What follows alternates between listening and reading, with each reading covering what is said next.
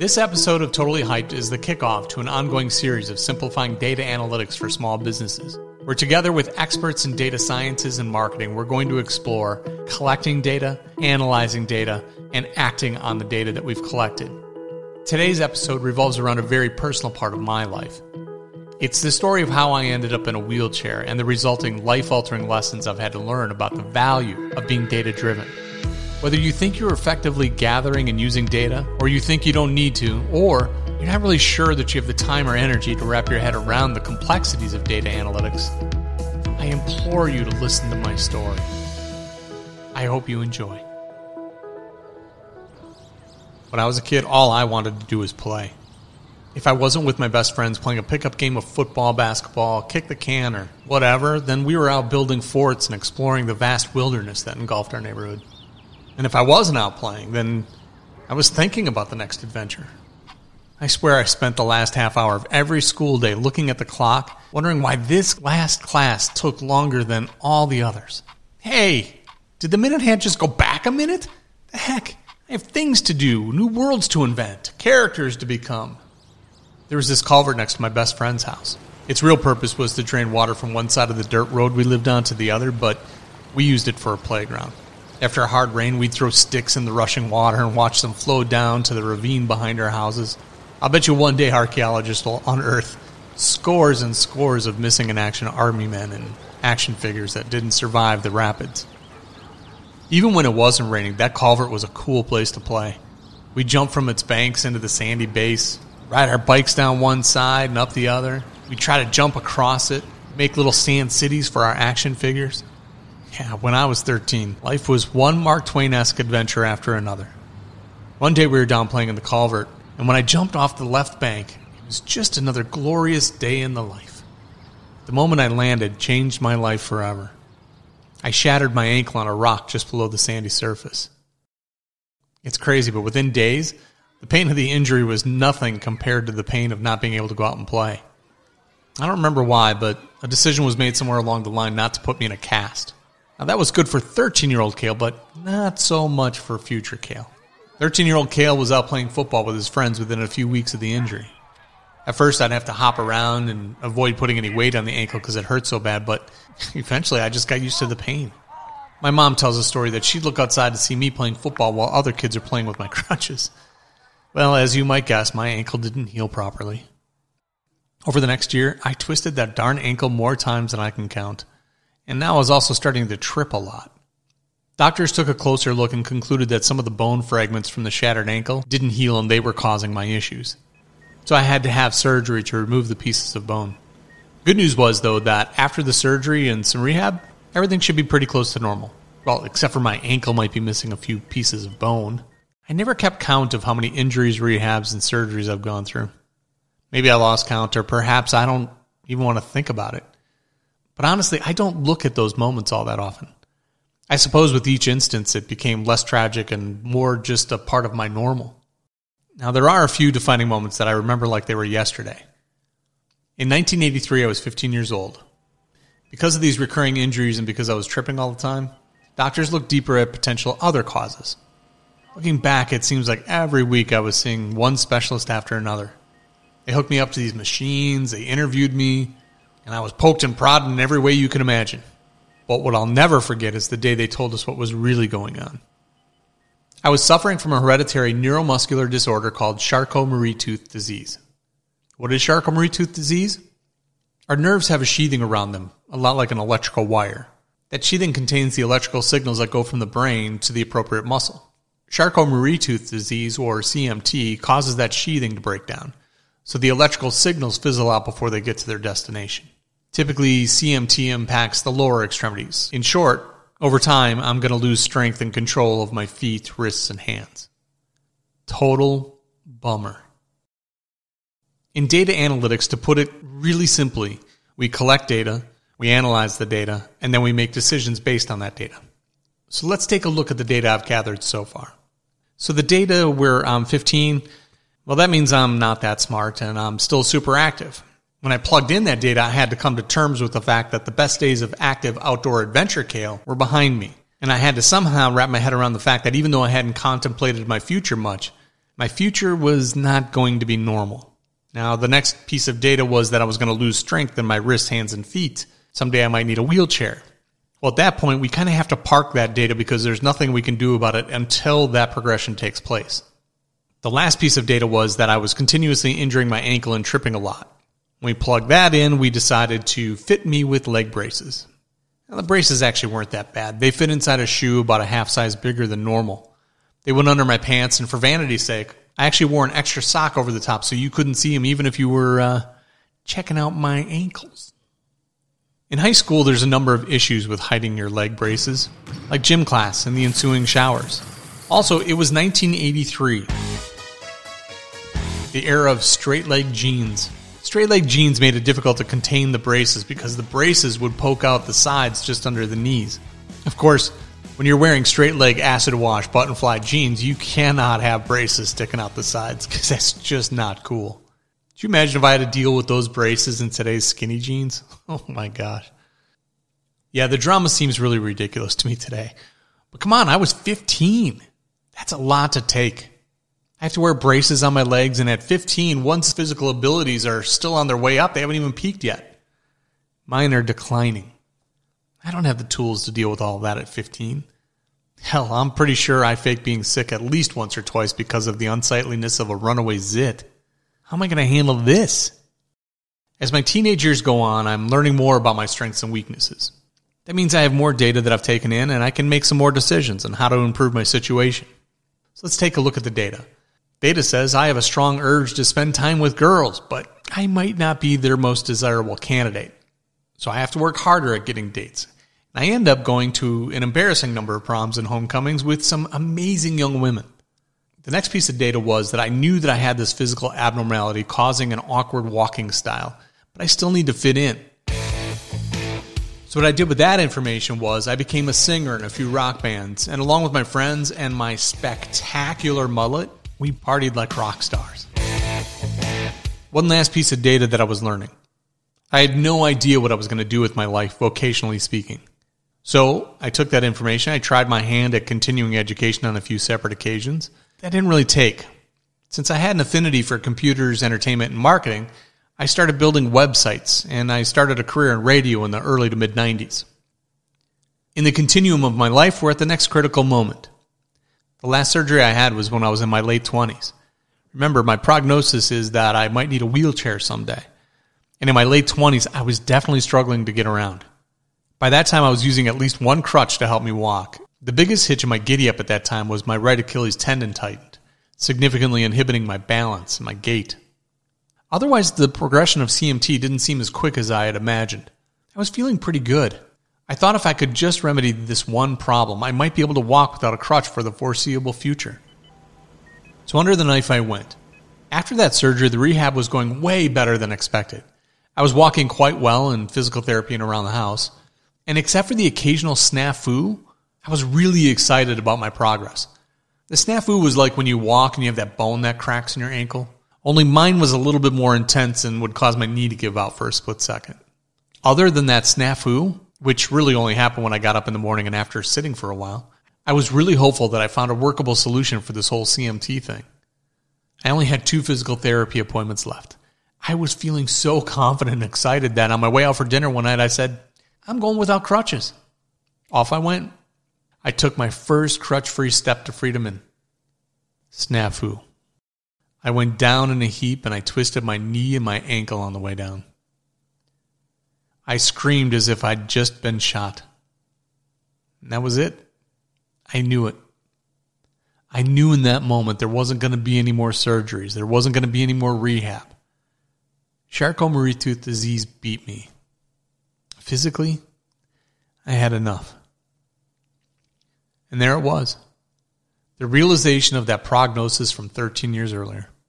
In that moment, my disability became an immovable fact. I guess they really knew what they were talking about when they spelled out how Charcot-Marie tooth disease would play out over time. Even though it seemed like I might have been able to thwart some of it, I guess I found out the hard way that you can't escape the facts. From that point on, I never got beyond using two crutches. At that time, I was a radio announcer in Milwaukee, a sedentary job if ever there was one. I gained weight and experienced a number of associated issues, like a recurring back issue that made it even more difficult to get around. In fact, I had to resort to using a wheelchair from time to time. It was all happening just like we thought. This next moment I didn't know was a defining moment at the time. I was 40 years old. It was around the holidays and my girlfriend wanted to go shopping at the mall. I was feeling okay, but I knew that there was no way I could go the distance on crutches. So she says, Why don't we just take the wheelchair? The wheelchair in public? Oh man, I don't know. I was embarrassed to be seen in the wheelchair. I realized I was going to be missing out on an awful lot if I didn't start using it. So reluctantly, I went to the mall in the wheelchair. And would you believe it was awesome? I could go for miles. People got out of my way. I didn't have to shamefully sit on a bench outside some store she wanted to go into. I was already sitting and I could go anywhere I wanted. And the parking? Are you kidding me? It was liberating. And I've been using a wheelchair ever since. The data was that I knew that I had this disability that was affecting me physically. I determined that I can't let it bring me down in any other way. So here's what I did with that data during that time. I bought my first home. I started and operated a successful small business that focused on digital marketing and website and application development. Oh, and then there was a new data point that needed to be dealt with. The Great Recession of 2008 nearly killed that business and me. So what did I do? I pivoted and I came back even stronger. Throughout my career now, I've worked with some of the world's largest brands like Honda, Tetra Pak, Kohl's, and GE. I've also been fortunate to work with some of the smallest brands and the people that operate them. Now I live in a great neighborhood in a fantastic house I built with the incredible woman that I live with and for whom I'd kill or die. That's what I did with the data I was given. A little disability like Charcot-Marie-Tooth disease wasn't going to keep me down. I kicked its ass. I took in the data. I made the adjustments.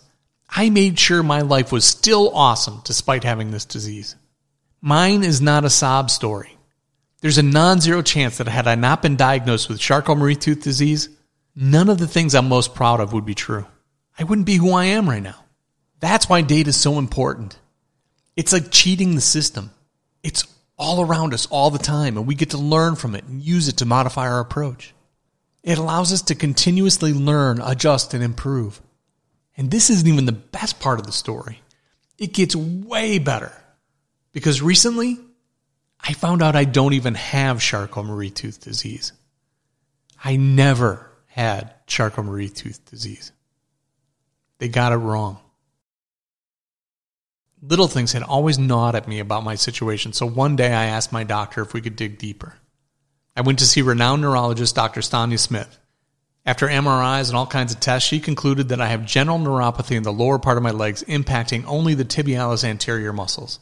Wait, what? The tibialis anterior muscles are the muscles responsible for flexing your foot upward. That's it. This is commonly known as foot drop. The abnormality could be congenital or caused by any number of injuries. The bottom line is the simple bracing they did in the beginning should have been enough to keep me walking for my whole life. Sure, I wasn't going to be a football player or a basketball player or run marathons, but I never should have progressed to the point of needing a wheelchair. All these years later, finding out I don't have Charcot-Marie-Tooth disease is exactly as life altering as the day I found out I had it. On one hand, I'm excited that the limitations I thought aren't going to be all that limiting. On the other hand, I'm pissed. It's not like now that I know I can just jump up from my wheelchair and walk.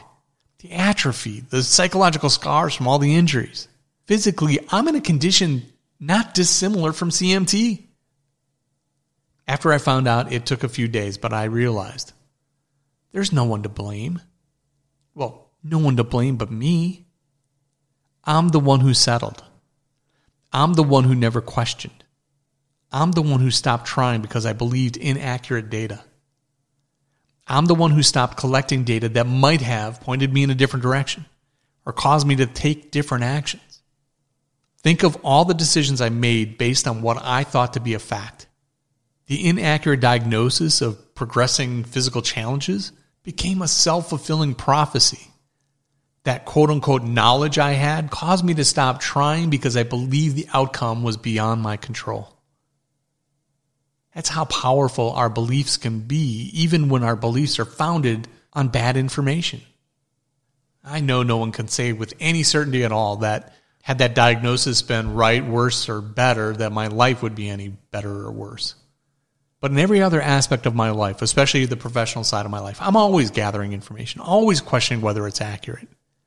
But in the physical disability part of my life, I've been working off data from 1983. That's embarrassing. You won't find many people like me who have experienced such profound learning.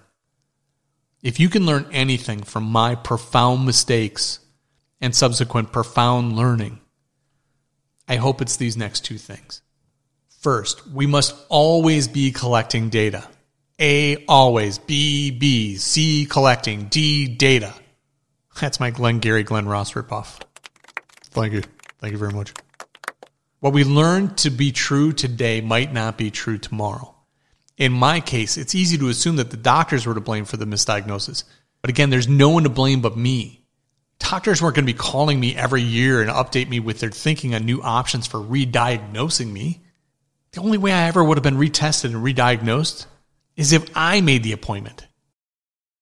In my case, there were always things that bothered me about my diagnosis and my experiences.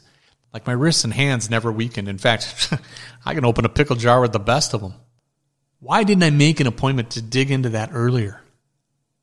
So, to wrap up takeaway number one, if you don't want your business to end up in a wheelchair, always be collecting data.